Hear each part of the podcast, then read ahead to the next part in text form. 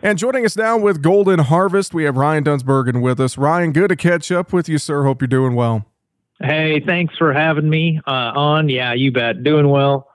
Just bundling up, getting ready for the cold weather that's, well, was on our way and is officially here today. So doing well. Yeah, well, glad you're doing well, and I echo the sentiment there. I know a lot of folks dealing with this cold Arctic blast here this week around Christmas, but we got to talk a little bit. We got to back up and talk about this past growing season and then look ahead to the next growing season here today. Ryan, let's look at soybean performance in 2022. Obviously, a lot of variability across the Midwest to keep in mind, but in your summation, how did we see soybeans perform here this past growing season? Yeah, you know, it was incredibly variable. You know, if you remember last year, the two things that really kind of stick out to me, number one, we had a lot of areas with drought this year. And even within those areas, there were some places that were more droughty than others. So we even in soybeans, you know, we did see somewhat of a separation this year on how different soybean varieties handled these drought stress prone acres. We also had some areas where even with the drought, we saw a lot of sudden death pressure further out east, not necessarily where I live here in south central Iowa, but out east saw a lot of sudden death pressure. So again, we were able to get some good boots on the ground notes and see some separation in some sudden death areas as well. So that's really some of the things that I saw this year. Yeah, and you mentioned the sudden death pressure. I thought outside of some of those things, overall, the disease and pest issues, it felt like a relatively quiet year in 22 outside of what you mentioned there, Ryan. You know, for the most part, it did. You know, if you remember some kind of some new things in the past, you think about the thistle caterpillars that we had, haven't really seen any of those the past couple of years. You know, there's some gall midge concerns still that we have going on in eastern Nebraska, western Iowa that seem to be spreading out more and more. So there are definitely some things to continue to keep our eyes on. But I would agree, kind of overall by and large, the drought was definitely the biggest factor this year from a big picture perspective. And that's what most people are still thinking about and talking about from 2022. Well, Ryan, let's look ahead to 2023. And obviously farmers are starting to think about what we're going to be doing for this upcoming growing season, and we want to maximize that yield potential. So let's talk about what are some agronomic recommendations, what are some things you are thinking about that growers need to think about here as they start to make those early plans for 2023? You bet. Well, the one thing we haven't mentioned yet that I really want to highlight is soybean cyst nematode. You know, that's still the number one pest that's out there. Did we necessarily see major issues from that? Well, that's the magic question. You know, a lot of that yield sometimes quite often goes unnoticed, and especially with reduced moisture in the soil that we saw this year, we definitely continued to give up yield due to soybean cyst nematode that is in the soil. So if people are struggling with that, definitely need to take a look at a different source of resistance moving forward.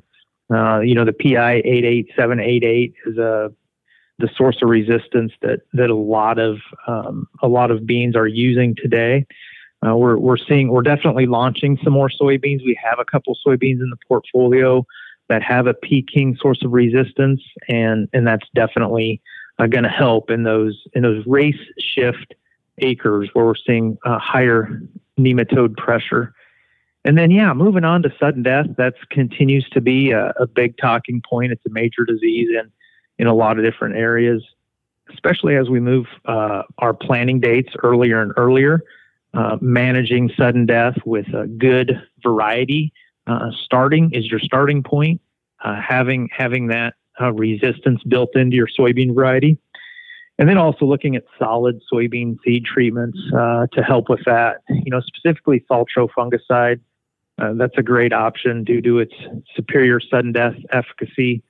as well as crop safety during seedling establishment. So those are just some things there to keep in mind, definitely, as we move forward and look into 2023.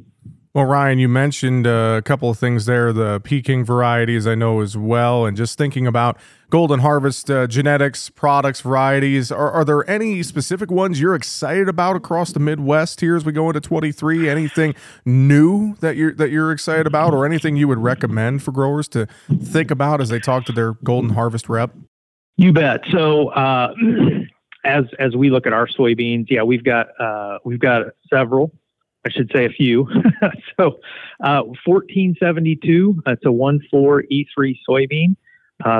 That's one that we have. We also have GH 1973 E3S. That's another 1,9 E3 soybean. And as well, we have GH 2610 E3. So those three soybeans right now are currently what we have in our lineup, in our portfolio. And I don't want to break too much of the news here yet. We are releasing a couple new varieties as well for 2024 planting season. So I will just leave it at that. But we are launching a couple more looking into 2024. So that's one thing that we're definitely looking at moving forward is bringing that Peking source of resistance, an alternate source of resistance for SCN into our portfolio lineup. Well, fair enough. I won't press you too hard on those new varieties. We'll wait for the news. Ryan, before I let you go, any other final thoughts you have for us? Anything we haven't touched on you want to share here real quick? You know, I guess my only thing I would add onto that is soil management. And really what I mean by that, I anytime I talk about nutrient management, looking at your soils, I always start with pH. So just want to encourage guys, if be proactive in knowing where your pH levels are, doing what you can to manage your pH levels, because that's going to set you up for the rest of your nutrients that are in your soil, your macronutrients, your micronutrients. So that's the last thing I would leave people with is invest in a good soil sampling company and get a good handle on where your pH levels are for your soils. Well, Ryan, I'm sure if growers want to learn more, goldenharvestseeds.com or finding and contacting their local Golden Harvest Seed Advisor, probably all great ways to start and learn more, isn't it?